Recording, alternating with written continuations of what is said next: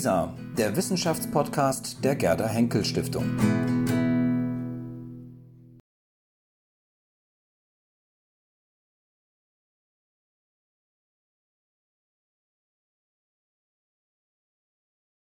Also ich darf Sie nochmals begrüßen. Ich äh, freue mich jetzt sehr auf die Lesung und das Gespräch mit Nora Bossong, die ich Ihnen ganz kurz vorstellen möchte. Sie hat sich in den letzten Jahren mit Romanen, Lyrik, äh, Weit Erzählungen, weiteren Texten äh, einen Namen gemacht, ist vielfach ausgezeichnet worden.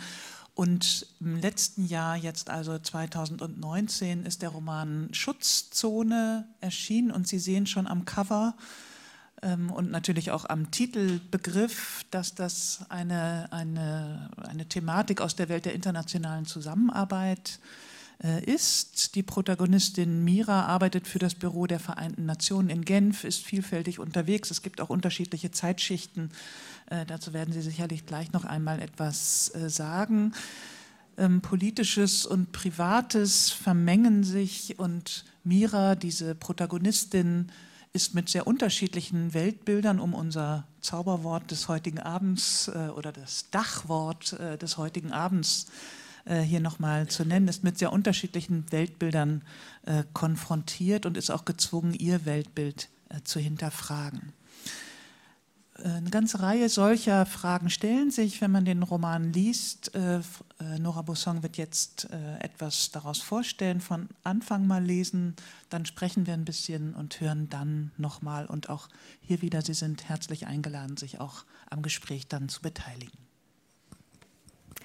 Ja, ich hoffe, dass das Mikrofon funktioniert, obwohl es so weit weg ist von meinem Mund, wie ich hörte. Ähm, ich werde eine Passage am Anfang lesen. Ähm, Mira Weidner ähm, in Genf im Februar 2017. Sie ist aber auch in, in anderen Städten. Sie ist in, äh, bei Bonn, New York, ähm, Bujumbura, was in Burundi liegt, ähm, und einigen anderen äh, Städten unterwegs. Und diese Passage am Anfang ähm, ist sowohl Anfang wie Endpunkt des Romans von der Erzählperspektive. Es ist, äh, von dort wird, nach, äh, wird rückblickend erzählt. Genf, Februar 2017. Das Beau Rivage hat 94 Zimmer und 15 Suiten. Durch die Fenster sieht man hinaus auf den Genfer See, in dem sich die große Welt spiegelt, die eben doch nur eine kleine Stadt am unteren Zipfel der Schweiz ist.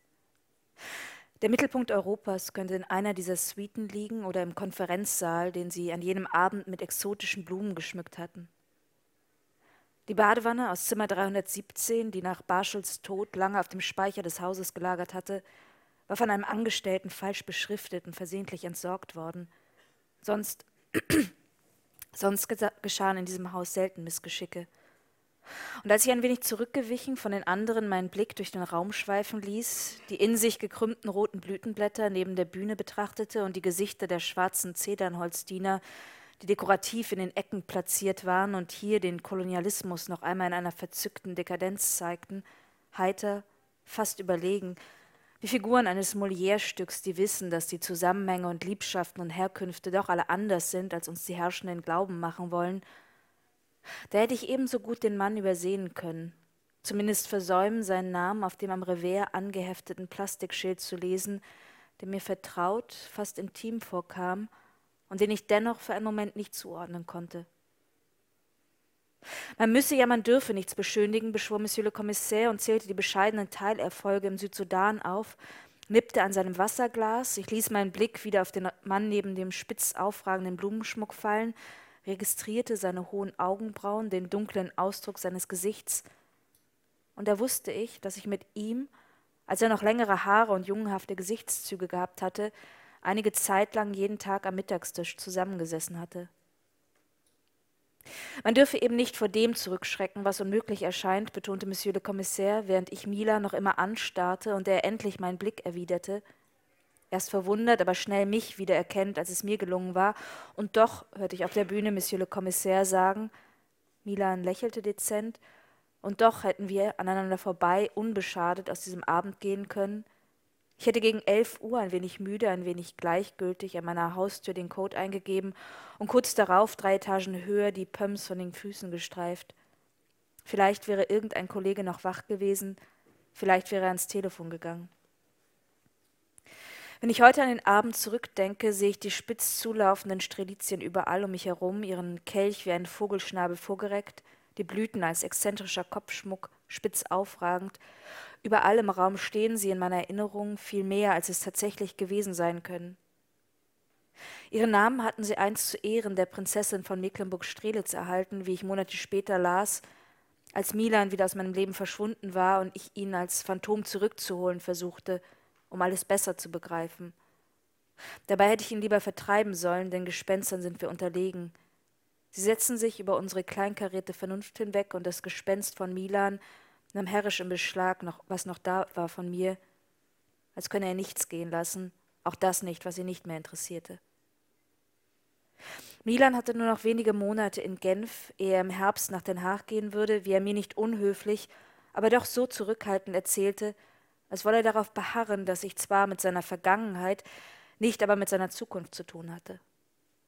Die Speditionsfirma war bestellt, seine Wohnung einem Kollegen aus Serbien versprochen, und im Ariana Park, dem hinter dem Palais de Nation gelegenen Garten, gab es dreizehn Pfauen. Doch niemand hatte bisher sagen können, welcher von ihnen der bösen Fee entsprach, auch Mila nicht, obwohl er die Anekdoten über die Pfauen sammelte wie seine Kollegen Statistiken. Wir standen etwas abseits am hintersten Fenster des Saals vor einem der dicken roten Samtvorhänge. Unsere Kollegen hatten sich auf die Jagd nach Lachsschnittchen und Couscous-Schälchen begeben. Sie, die am Mittag, vielleicht sogar am späten Nachmittag erst in der Kantine des Palais de Nation ein Sandwich oder in einem der Genfer Restaurants ein Cordon Bleu gegessen hatten, kämpften sich nun verbissen an die Nahrung heran in einer obszönen Mimikrie, als stünden sie vor einem Hilfskonvoi der UNO und die hochdekorierten Kellner geben nicht Porzellanschälchen und Servietten aus, sondern jene in blauer Zeltplane verschnürten Nahrungsmittelpakete, die über Gebieten abgeworfen werden, in denen Hungerkatastrophen aktenkundig geworden sind. Leicht vorgebeugt stand Mila neben mir, die Handteller zu einer Kuhle geformt, als hielte er unsichtbare Brotkrumen darin, mit denen er die Pfauen füttern würde, die auf den allein den UNO-Angestellten vorbehaltenen Parkwegen ihr mysteriöses Leben führten. Doch, doch, jeder der Faunen habe einen eigenen Namen, erklärte er mir und trug sie mir so hochachtungsvoll vor, als flanierten dort im Garten die Könige, Kaiser und Diktatoren jener Länder, über die niemand je gesprochen hatte und die stolz und unbeteiligt ihre Schönheit spielen ließen, all jene übertrumpfend, die im Inneren des strahlenden, geraden Gebäudes verwaltet und vertreten wurden. Und als Milan sich näher zu mir neigte, mein Handgelenk streifte, zuckte ich zurück, so unerwartet, ja unangenehm war mir diese beinahe zärtliche Berührung. Milan war lediglich acht Jahre älter als ich, keine halbe Generation, und doch war er längst in einem geordneten Leben angekommen, mit seinem Posten im Menschenrechtsrat nach all den Jahren, die er im Westjordanland und in Mosul verbracht hatte, in Büros, die Luftschutzbunkern glichen, geordnet jetzt mit seiner Ehe, seinem Kind, was ihn dazu bewogen hatte, die Krisengebiete gegen Genf einzutauschen und nach Genf nun also die Niederlande, der Strafgerichtshof, seine Kündigung bei den Vereinten Nationen zum Ende des Sommers. Dabei, dabei habe er seine Sehnsucht nach Kriegen nie ganz aufgegeben, sagte Milan und fügte schnell hinzu, ich würde wohl genug über seine Arbeit wissen, um es nicht falsch zu verstehen. Er wünscht natürlich keine Kriege, nur wünsche er sich an die Orte, an denen diese Kriege ja dennoch stattfänden. Er halte es einfach schwer aus, hier am Schreibtisch die Berichte und Zahlen zu lesen und doch kaum etwas anderes tun zu können, als sie abzunicken und weiterzureichen. Strategieentwicklung, sagte er, du weißt selbst, dass die Strategien schon vor Ort nicht funktionieren, wie sollen sie von hier aus greifen? Mit einer eleganten Geste ließ der Kellner die Hotelservierten auf den Tresen flattern, ein violetter Schriftzug, Beau Rivage, darüber breitete eine kleine Taube auf einer Säule ihre Schwingen aus. Im Nachhinein scheint es oft nicht mehr erkennbar, welcher Schritt zu welchem geführt hat, welche Geste zwingend auf eine andere gefolgt ist, an welchem Punkt man nicht mehr umkehren konnte, sondern sich nur noch der zwangsläufigen Choreografie unterwerfen. Aber ich bin mir heute sicher, dass es Milans Idee war, rüber an die Bar zu gehen, auch wenn ich es vorschlug. Ein Getränk noch oder musst du morgen früh raus? fragte ich und setzte hinzu, wirst du zu Hause erwartet? Gleichgültig, mich interessierte seine Frau nicht, ich wollte lediglich nicht zu mir, wo ich zwischen den erdrückend weißen Wänden auf dem ebenso weißen Sofa sitzen und Zeitung lesen würde, bis ich müde genug wäre, um einzuschlafen. Zu viele Konflikte, zu viele Kosten, sagte Milan. Die Leute wollen ihr Geld lieber für andere Dinge ausgeben. Und wir? Wir sehen dabei zu, wie dieses schöne Projekt namens UNO zu Ende geht. Soll man noch Geduld haben oder sie verlieren? fragte er und stieß sein Glas gegen meines. In Nikosia liegen die Sandsäcke seit 40 Jahren, sagte ich, aber sie schießen nicht mehr so oft, das ist doch was. Dass ich allein in einem für zwei Jahre angemieteten Apartment über einem indischen Supermarkt wohnte, erwähnte ich nicht. In Servette, drei Stationen hinter dem Bahnhof, wo auch Menschen lebten, die nicht als Juristen oder Diplomaten bei der UNO arbeiteten. Ich erwähnte es nicht, weil es mir, wie schon in unserer Kindheit, vor Milan peinlich war, dieses unvollständige Leben zuzugeben, das besser einzurichten mir nicht geglückt war, und das nicht einmal die Schönheit von traurigem Minimalismus trug, wie die Wohnung jener Menschen, die keinen Sinn für Einrichtungen haben, aber wenigstens verstehen, das Provisorische von Kartons und Kisten zu bewahren. Ich fragte mich, ob es tatsächlich nur Selbstlosigkeit war, die ihn nach Mossul, dann ins Westjordanland gebracht hatte. Und während ich mich das fragte und mich fragte, warum wir beide hier gelandet waren, im Borivage, überhaupt in Genf, in Büros, die nur durch wenige Abteilungen und ein paar bürokratische Begriffe, durch acht Jahre und Milans Ehrgeiz voneinander getrennt waren, wusste ich natürlich, dass es nicht bloß das war, weder Zufall noch Selbstlosigkeit, das ist es bei keinem von uns wenn ich Milan auch zu wenig kannte, um sagen zu können, was ihn tatsächlich antrieb. Vor den falschen Augen auf dem Faunrad, sagte Milan, als er mich durch das hallenartige Marmorfoyer zum Ausgang begleitete, müsste uns grauen, wie das sonst der Fall ist, wenn etwas Unbelebtes lebendig wirkt. Aber die Harmonie, das strahlende Königsblau verwirrt uns eher. Diese Tiere haben viel besser als wir verstanden, dass wir durch Schönheit nur einschüchtern. Geltung erreichen wir durch Widerspruch – nicht durch Dissens, aber im Paradox. Sagte er zum Abschied, küsste mich flüchtig auf die Wange dreimal, wie es in der Schweiz üblich ist. Die vom Regen nasse Straße glänzte im Scheinwerferlicht des Taxis auf, und dann stand ich allein, blickte an der Fassade hinauf, an den Balkonen hingen Blumenkästen, Narzissen und Hyazinthen, und um die Stadt zog sich das Juragebirge.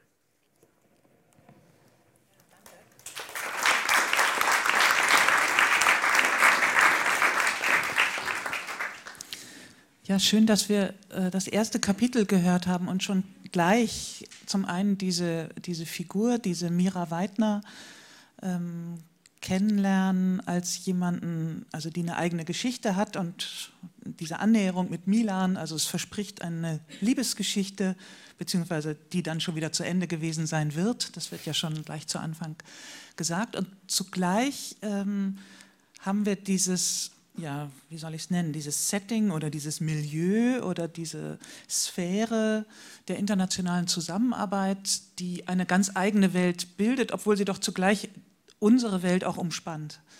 Und ähm, das ist sozusagen von vornherein, ist dadurch eben schon ab dem ersten Kapitel so eine Spannung äh, ähm, gebaut. Und vielleicht können wir über diese beiden Felder zunächst mal sprechen, über die Gespenster und so weiter müssen wir natürlich dann auch noch äh, äh, auch noch sprechen. Also das eine ist ja mal, dass Sie eine Figur gewählt haben, also eine Ich, eine Ich-Erzählerin, ähm, die uns einerseits, wie Ich-Erzähler oder Ich-Erzählerinnen das so machen, nah an uns heranlassen und gleichzeitig aber von vornherein mit so einer Distanz vorgestellt wird. Also vielleicht könnten Sie eingangs zu dieser Figur oder zu dieser Konstellation etwas sagen.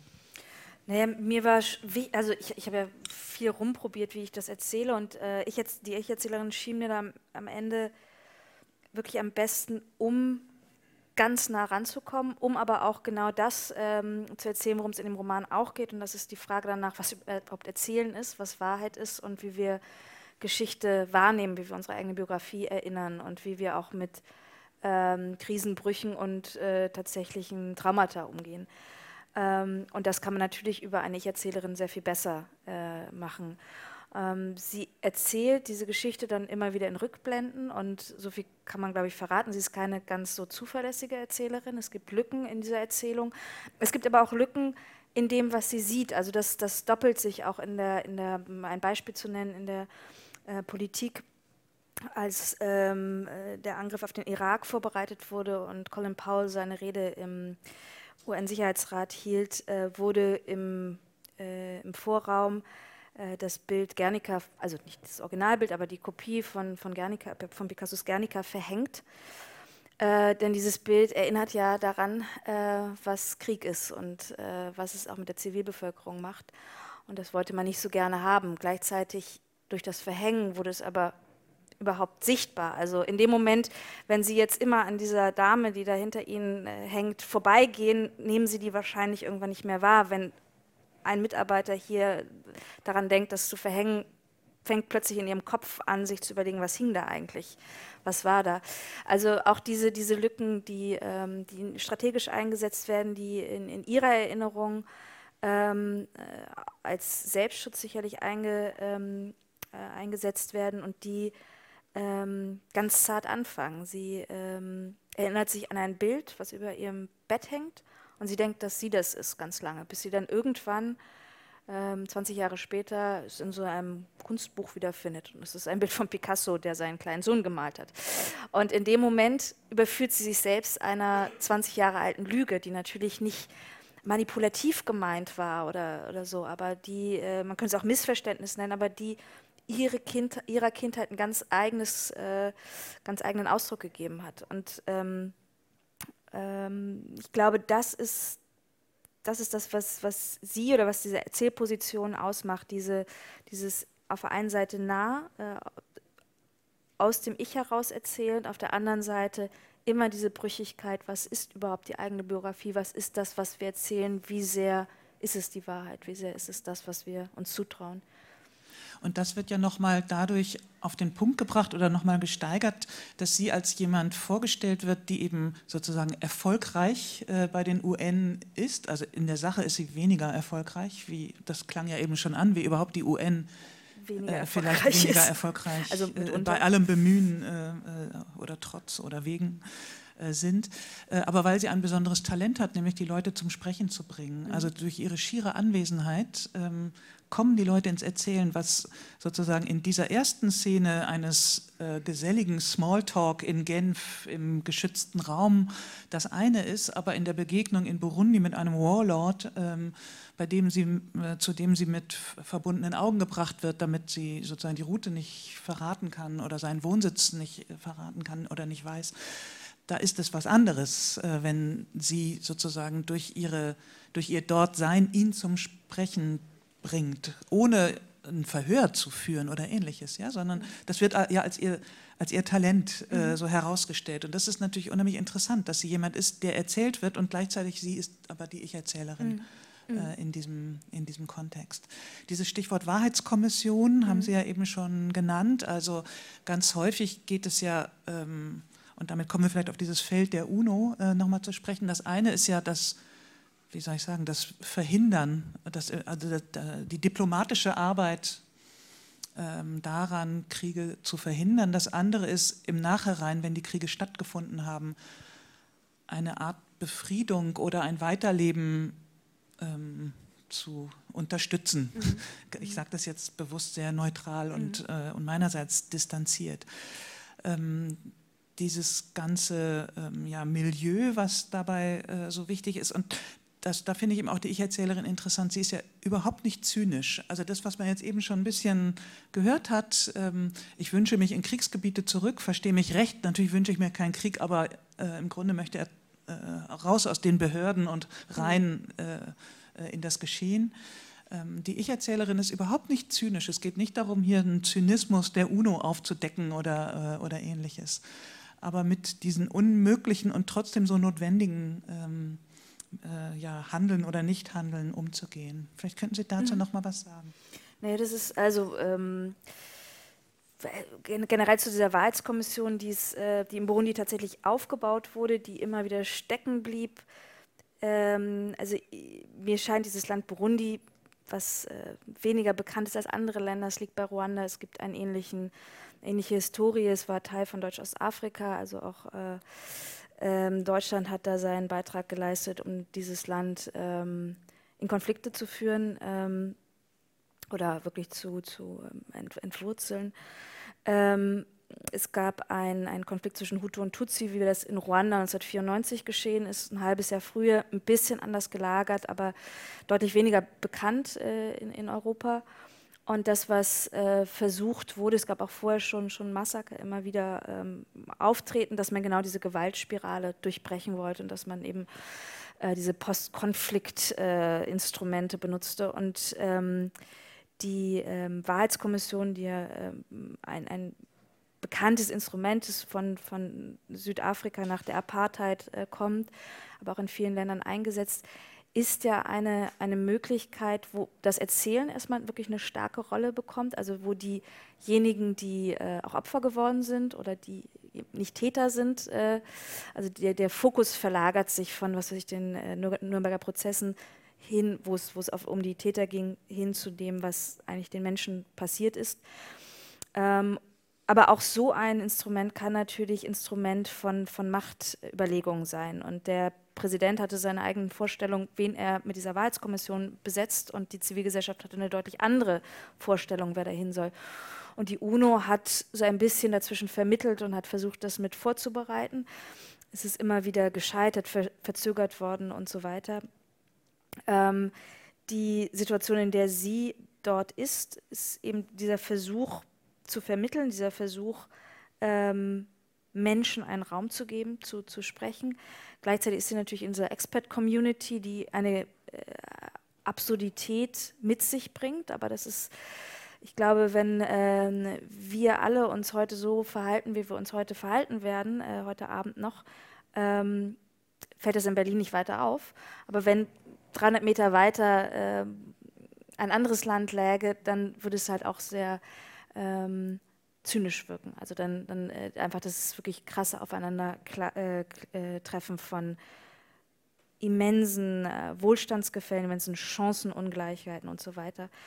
Ähm, und sie ist, ist umgeben von, von Menschen, die natürlich hangeln zwischen Idealismus, Pragmatismus und Zynismus und da irgendwie den Weg zu finden, ähm, und ich glaube, das, was sie erlebt, ist immer wieder eine große Enttäuschung. Also das, ähm, das Zögern, Stottern, Stoppen, die Dinge, die vorangehen, die aber dann am Ende auch nichts bewirken. Äh, ein Schritt vor, drei Schritte zurück. Äh, aber gleichzeitig bleibt sie an diesem Grundgedanken. Äh, also sie verwirft nicht die UNO als solche, sondern sagt, ja, aber es, es bleibt das einzig Richtige, dieses nie wieder, plus jamais, never again, mit dem die UNO gegründet wurden. Also sie, sie hält eigentlich schon an einem, an einem geknickten Idealismus fest, auch wenn er sehr, sehr ähm, geschröpft wird.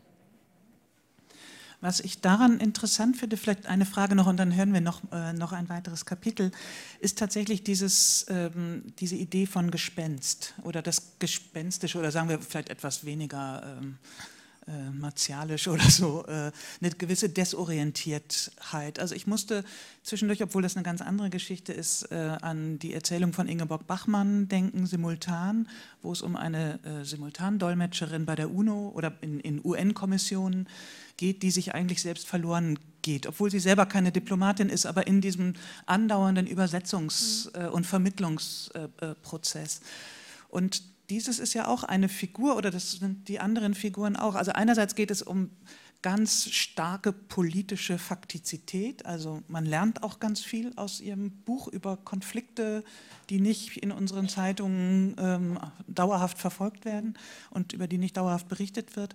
Und zugleich gibt es dieses, ja, dieses desorientierte, äh, gespenstische, dann doch nicht zu dieser Welt gehörende einer bestimmten, ähm, ja, äh, dieser bestimmten Szene mhm.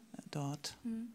Ja, dieses, ähm, ich, ich würde eher sagen, dass diese Gespenster, äh, die sie immer wieder verfolgen, äh, es ist eigentlich diese, wieder diese Lücke, diese Abwesenheit von etwas, von dem man aber weiß, es ist da. Es, ist, es sind die Gespenster, äh, nicht wie Huipu oder wie, wie, heißen die überhaupt, diese, diese Kindergespenster, Kinderschreckgespenster. Huibu heißt er, ne? Äh, egal. Äh, aber äh, dass wir eigentlich wissen, in unserem Unterbewusstsein wissen wir um diese Gespenster. Es sind nur diese sozusagen diese verdrängten äh, Anwesen, diese verdrängten äh, Dinge, die, die uns dennoch immer wieder nachgehen. Und äh, sie, an einer Stelle heißt es, Genf wäre eine Geisterstadt, wären wenigstens die Gespenster hier zu Hause, wären wenigstens die Toten hier zu Hause. Also eigentlich Genf als so ein, ein Transitort, in dem die Leute hinkommen, weil sie keinen anderen Ort auf der Welt mehr finden, um sich zu treffen, weil der eine Ort zu sehr der einen Partei, der anderen der anderen Partei zusprechen würde. Und, ähm, und ich glaube, dass äh, diese Geister, die sie zu vertreiben sucht und denen sie dann doch immer wieder nachgeht, ähm, einen, einen ganz wesentlichen äh, Bestandteil auch ja, von uns allen bedeuten. Denn ich glaube, wir wissen um sehr viel und um den, den Alltag äh, in gewohnten Ablauf äh, zu bewältigen in gewohnter Geschwindigkeit, sind es Dinge, die wir, die wir im Bereich äh, verdammen, der nicht mehr Wirklichkeit beanspruchen darf. Lesen Sie noch? Ja. Fünf Jahre früher, also viereinhalb, Bujumbura, November 2012. Erinnern Sie sich an das Schlagloch? Es ist nicht mehr da, dank der Straßenbaumaßnahmen der Regierung. Als erstes ist es die Hitze. Nein, davor ist es die Müdigkeit, der Flug mit Umstieg in Brüssel und Nairobi oder Entebbe, die Malariamittel, die viele sich verschreiben lassen und die jeder irgendwann absetzt. Dann kommt man an, man kommt auf diese oder jene Art an. Es gab die einen, die zuerst alles Vertraute sahen. Jennys Café mit den biologischen Kaffeesorten und den Freelancern an ihren Laptops – das Heinekenbier, das Volleyballnetz vor Jennys Beach, die Strandbar des Bora Bora, den handgeschnitzten Kitsch in den kleinen Geschäften, Krokodile, Nilpferde, auch Giraffen, obwohl es in Burundi keine Giraffen gibt. Die Büros mit Epsendruckern und Leitsordnern, das Jackett des Kollegen, das er vor zwei Jahren bei Peck und Kloppenburg im Schlussverkauf erworben hatte, und vor lauter Vertrautheit verloren sie den Sinn für das Land. Und es gab jene, die zuerst das Fremde bemerkten, die unbeleuchteten Zubringerstraße vom Flughafen in die Hauptstadt, dann die Checkpoints, an denen man für eine Fanta zahlte, eine Art Almosen, denn die Gehälter der Polizisten wurden allenfalls zufällig ausgezahlt und jeder wusste, dass diese Männer, die mit Maschinengewehren an den Straßenposten standen, mit ihrem Gehalt nicht über die Runden kamen. Man zahlte, um passieren zu dürfen, so hielt sich das System am Leben, in dem sich immer neue Nebenarme bildeten, kleine Siele, auf denen ein paar Francs von hier nach dort flossen, mit denen die Männer ihren Lebensunterhalt bestritten und deshalb die große Rebellion unterließen. Und für jene, die mit diesem Blick ankamen, war das Land vor allem korrupt und musste geändert werden. Und die einen sahen zuerst die Schönheit der grünen Hügel, die anderen den Konvoi mit den Flüchtlingen, die zurückgeführt wurden und keine Meldestelle hatte offen. Sie wurden einfach von der Laderampe ins Nichts entlassen und das Nichts war ebenfalls grün und das Grün war schön. Man möchte mit der Hand über die Hügel streichen, so schön sind sie, wie über die Wange eines Geliebten, wenn der Anblick nicht mehr genügt, wenn man sich vergewissern will, und ich habe vielleicht nie eine so ruhig berauschende Landschaft gesehen, die glänzenden harten Blätter der Kaffeebäume, das Glitzern des endlos erscheinenden Tanganjika-Sees, die geruhsam auf ihm schaukelnden Barken, die weichgrünen Wälder im Delta der Schluchten, die sich wie Schenkel nach oben hin öffneten, so hoch, dass Wolken sich an ihnen verfingen, der Blick hinüber nach Tansania, ein sich in der Ferne bläulich verliehendes Land, der Gebirgsbach, der plötzlich abstürzte in einer Felswand, weiß und adrig. Es war großartig, und es war zu klein, dieses Land. Die Flecken, von denen die einen geflohen waren, waren längst an andere vergeben. Die einen kamen zurück und die anderen blieben, aber ich habe selten jemanden klagen gehört. Es war ein höfliches, ein stilles Land.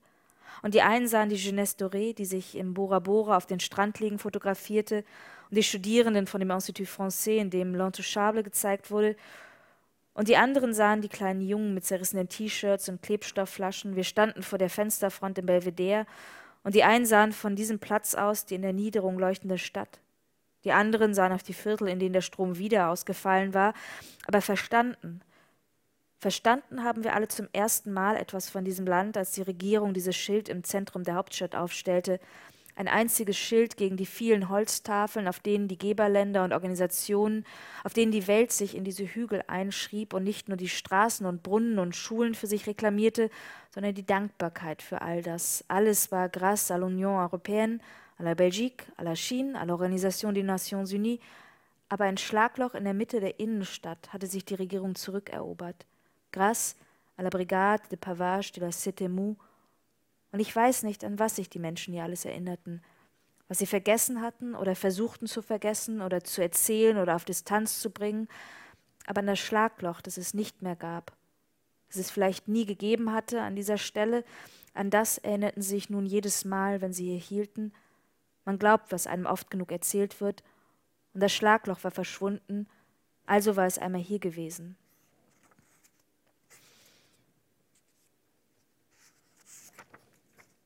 Das Summen der Fliegen unter dem Holzdach der Veranda, in der Ferne klackerten Pferdehufe, das Haus wirkte so unschuldig wie in einer skandinavischen Feriensiedlung, nur dass hier Palmen im Vorgarten wuchsen, die Wände nicht rot gestrichen waren, wie es sich für schwedische Paradiese gehörte, und obwohl ich den Kopf schüttelte, wiederholte Pietro, du weißt, wo er sich aufhält. Du hast gute Beziehung zu ihm. Eine Autofahrt, wenn man nichts sieht, die Kurven zählen, während man versucht, sie nicht zu zählen, während man versucht, so ahnungslos wie möglich zu bleiben, so unschuldig, wie es nur geht. Du bist nicht die Einzige, die hier unter Stress steht, sagte er. Es ist kein Stress, es ist nur, dass ich nicht weiß, wo er ist. Du hast deine Rolle vergessen, weil du Sympathien hast. Das ist das Gefährlichste. Das ist das Menschlichste. Sie sehen nicht, wer er war, Mira, wer er ist, sprang der ehemalige Minister Pietro bei. Seine Finger tanzten auf der Lehne auf und ab, alles an ihm wirkte höflich, sogar seine Unruhe. Haben Sie ihn jemals getroffen? fragte ich. Denken Sie wirklich, seine Hand sei kälter als die von anderen? Sie kennen das Schulhaus am Rand von Rotare? fragte der Minister. Von dort die Straße runter, ein Stück den Hügel hinauf. Da hinten, sagte er. Da war die Station der Médecins Sans Frontières. Sie sind 93 gekommen. Plötzlich waren sie da, nicht viele, zehn, zwölf Leute. Wir haben sie in Ruhe gelassen, jeder hat es getan. Es war mitten im Genozid, aber sie haben ihr Krankenhaus dort geführt, ein Raum bloß, aber sie haben gut arbeiten können. Wir haben ihnen die Verwundeten gebracht. Einige sind ihnen unter den Händen weggestorben, aber andere nicht. Niemand hat sie bedroht. Heute wären sie die Ersten, die man entführt. Der Tourismus hat hier nie gut funktioniert, sagte ich. Mira, darum geht es nicht, wies Pietro mich zurecht. Er hat gesehen, was passiert ist. Er war hier. Er war da schon? Er hat gesehen, was noch übrig war von der Kirche. Die Kirche, wiederholte der Minister und rieb sich mit der Hand über die Wange. Und wollte er mit seinem Blick bedeuten, Sie wissen, wovon ich spreche? Wollte er mir damit sagen, Sie verstehen mich? Aber ich verstand ihn ja nicht. Ich wollte ihn nicht verstehen. Ich wusste auch nicht, wo das Haus in Rotare lag mit den zwölf oder auch nur zehn Ärzten. Ich hatte schon seine Wegbeschreibung nicht folgen können. Und nun kam mir auch noch mein Französisch abhanden. Alles, was ich verstand, war, dass es eine Mauer gegeben haben musste, über die er sich zu retten versucht hatte, und immerhin saß er vor mir, irgendetwas war ihm geglückt, aber vielleicht erzählte er von etwas völlig anderem, von einer Kirche in der Provinz, deren Mauer er noch einmal erwähnte, er hat die sanfte Stimme eines Geschichtenerzählers, dem Kinder vor dem Schla Einschlafen gerne zuhören. Ein Kind, äh, ein Pferd wurde hinter ihm entlang geführt. Ich sah seine sanften schwarzen Augen, nickte, notierte mein Heft, damit weder Pietro noch der Minister bemerkten, dass ich nicht folgen konnte an diesem Nachmittag, an dem die Kopfschmerzen so stark waren, und ich warte auf das Wort Reconciliation, Versöhnung, aber es kam nur das Wort Pierre, und ich wusste nicht, erzählte er von einem Stein, der aus der Mauer gebrochen war, oder spielte er auf den Präsidenten an, beschuldigte er ihn sogar. C'est la pierre qui ne fonctionne pas. Der weibliche Artikel verwirrte mich. Wieder wurde hinter ihm ein Pferd geduldig von einem Jockey an den Zügeln zur Koppel geführt. Der Minister reichte mir eine Flasche Wasser. Mit jedem Schluck ließ der Schmerz in meinem Kopf ein wenig nach. Der Singsang seiner Stimme zerfiel in einzelne Sätze. Und nun begriff ich, dass er nichts von Pierre gesagt hatte, nur das Wort Pitié auf eigenwillige Art aussprach. Mitleid. Das mit dem Mitleid funktioniert nicht, sagte er, und Pietro schraubte an seiner Wasserflasche. Würden Sie gern aus Mitleid geliebt werden? fragte der Minister und blickte an mir vorbei, als suche er etwas in der Ferne. Und dann sah er wieder ganz ruhig auf mich, ließ seine Hände gelassen von der Schuhlehne hängen. Erheben Sie das Mitleid niemals zu einer politischen Tugend. Das bringt nur Terror, sagte er. Und die Täter kommen mit Straffreiheit davon. Das passiert, wenn sie jemanden decken. Es ist eine Begnadigung, sagte er, und Gnade ist eine Anmaßung. Wer sind sie, dass sie die austeilen? Jesus Christus? Die heilige Jungfrau Maria? Aber ich, flüsterte ich, ich weiß wirklich nichts. Nicht wahr? In Kirchen sucht man Schutz, ganz egal, ob sie an Gott glauben, sagte der Minister, oder an die Kirche oder an nichts. Und da sind die Menschen reingelaufen. Das hätten sie genauso gemacht. Die Türen standen ja offen, die Kinder haben sie vorgeschickt, wenigstens die sollten es schaffen, wenn es schon kaum jemand schafft. Und dann wurden die Türen geschlossen. Und ich weiß, wer die Befehle gegeben hat in diesem Ort vor der Kirche. Und Sie, Mira, Sie wissen es auch.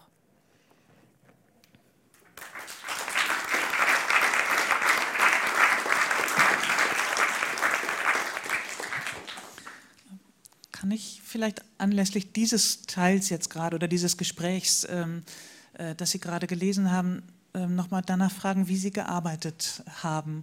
Denn hier den Minister ähm, so sprechen zu lassen und über die Frage des Mitleids äh, äh, darüber aus seiner Perspektive etwas zu sagen und gleichzeitig eine Ich-Erzählerin zu haben, die nicht versteht. Äh, aber Sie schildern es ja, also Sie als Autorin schildern es ja trotzdem. Also können Sie über Ihre mhm. Art da zu arbeiten äh, etwas sagen? Naja, die, die Ich-Erzählerin will ja nicht verstehen, sie will nicht hören. Es geht darum, also es, äh, die, die, Figur, um die es geht, ist Aimé, der General, ähm, den, den sie trifft, zu dem sie mit verbundenen Augen fährt und zu dem sie ein Vertrauens- und Sympathieverhältnis äh, aufbaut.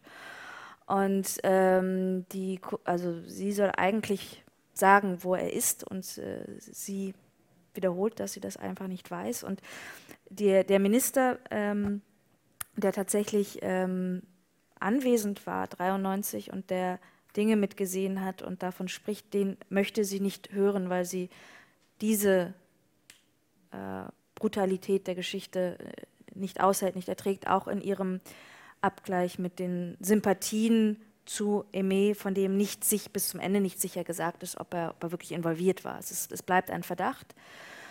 Äh, und es geht da natürlich auch um die Frage, inwiefern ähm, wir den Wunsch haben, all jene, die für solche Massaker und für Genozide und für ähm, die schlimmsten Verbrechen verantwortlich sind, dass wir in denen so etwas wie ähm, Romeo Dallaire hat das mal gesagt, äh, shake hands with the devil, ähm, in denen den Teufel zu sehen und das auch zu können. Und ich glaube, es wird in dem Moment schwieriger, indem wir erkennen, dass es Teufel waren, äh, oder Anführungszeichen Teufel in dem Moment, aber ähm, Dallaire, äh, also der für die in Ruanda für die für die UNO Blauhelm-Einsatz äh, zuständig war, beschreibt diesen Handschlag ähm, als etwas, der hat gefühlt, dass die Hand kälter war von anderen. Und ich glaube das nicht. Ich glaube, ich glaube, ähm, und ähm, wir sind alle in einem Land aufgewachsen, was ähm, genug Teufel hervorgebracht hat. Und ich glaube, 1947 waren die Hände von den meisten Menschen gleich warm. Also und darum geht es ein bisschen. Und vielleicht nochmal in dem Zusammenhang auch, also zum Beispiel diese Rede, die jetzt, oder die, die Worte, die der Minister oder seine, seine Meinung, die er äußert, dass Mitleid zu nichts führt. Ähm, also zitieren Sie da sozusagen bestimmte Haltungen oder Einstellungen? Oder, ja, das, ist, das ist tatsächlich ähm, ziemlich sind genau. Sind Protokolle oder was? Ähm, das, das ist einfach Hannah Arendt. Das, das, ist Hannah Arendt über die Revolution. Also die ähm, äh, sich ja nicht gerade so übermäßig optimistisch der französischen Revolution gegenüber äh, geäußert hat und eigentlich genau diese, diese Haltung, also äh, Robespierre angreift und äh, Mitleid bzw. soziale Frage als oder überhaupt, also das, sie stellt Solidarität gegen Mitleid und das Mitleid ist ein ähm, äh, Gefühl, was sich einfach oder überhaupt das, die Herzensangelegenheiten sind, lassen sich nicht ins Politische äh, übertragen und ähm, führen äh, im, im Fall der Französischen Revolution ja tatsächlich zum Terror, also äh, zum, zum Terror. Ob das immer zwangsläufig so ist, ist die, ist die eine Sache, aber ähm, zumindest ähm, äh, ja, ist, ist das ein, ein Gedanke, der, der dort herkommt. Wir haben noch ein paar Minuten Zeit, also wenn Sie Bemerkungen oder Nachfragen haben, gern. Bitte äh, ins Mikro sprechen, weil aufgezeichnet wird. Ja, vielen Dank. Äh, ich wollte noch auf den Punkt zurückkommen, diese Aussichtslosigkeit, der, der, politisch sozusagen mit der Misere der Welt ins Reine zu kommen und sich zu organisieren und dieses nie wieder Krieg und äh, was sozusagen die UNO hervorgebracht hat und wo wir ja wissen, das ist im Grunde auch unsere einzige reale Hoffnung, die wir momentan haben international. Ähm, das schildern Sie jetzt aber über einen literarischen Zugang, also durch einen Roman. Und äh, können Sie sozusagen aus Ihrer Perspektive äh, die Lichtschimmer benennen, wo Sie sagen, da sind wir mit der Literatur, haben wir noch andere Möglichkeiten, als es die Leute haben, die da unmittelbar im Geschehen drin sind. Und gleichwohl, wenn Sie über das Thema schreiben, müssen Sie sich dem natürlich auch annähern. Also da, das ist so ein bisschen, worauf ich äh, nochmal die Aufmerksamkeit lenken wollen würde und von Ihnen da was zu hören.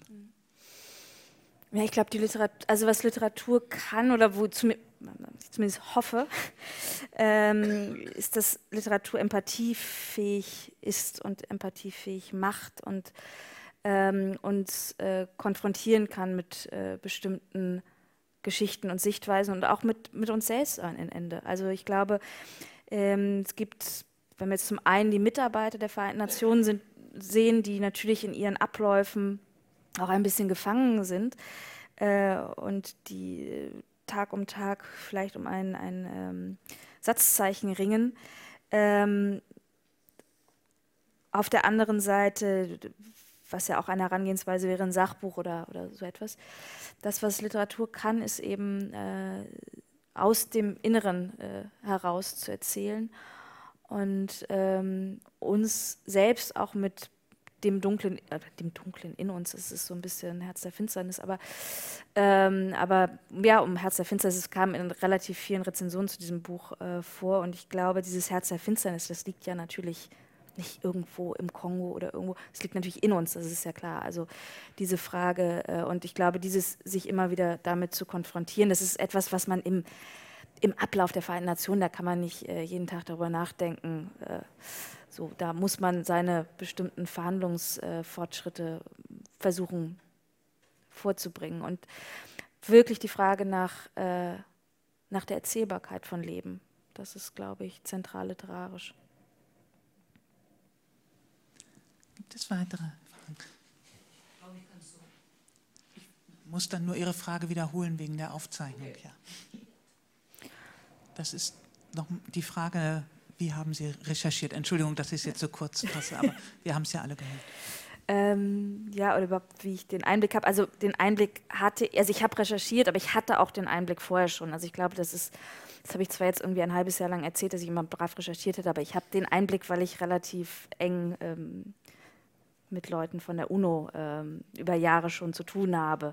Also es ist, äh, ist äh, auch wenn ich das jetzt in Interviews immer nachlesen kann, ja, ich bin, bin da mal hingefahren und habe Leute interviewt, habe ich auch gemacht, aber die Wahrheit ist, dass ich eigentlich seitdem ich, äh, ich glaube, 20 bin, äh, sehr eng mit jemandem bin, der, der dort arbeitet und ähm, deswegen glaube ich, einen langfristigeren, langsameren und vielleicht auch detaillierteren Einblick habe, als wenn ich jetzt nur mal kurz dahin gefahren wäre.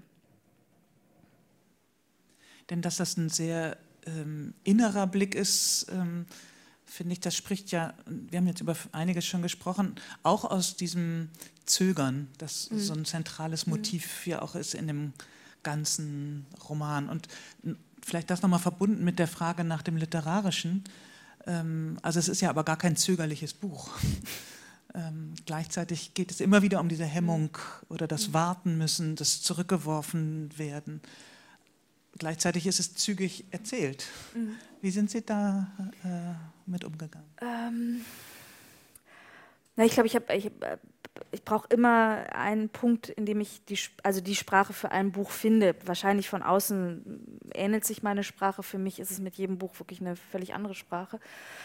Und hier sind es äh, sind natürlich sehr lange Sätze. Das, äh, dieser Satzbau ist, äh, spielt eine große Rolle, weil er wirklich dieses ganze Divergente zusammenbringt.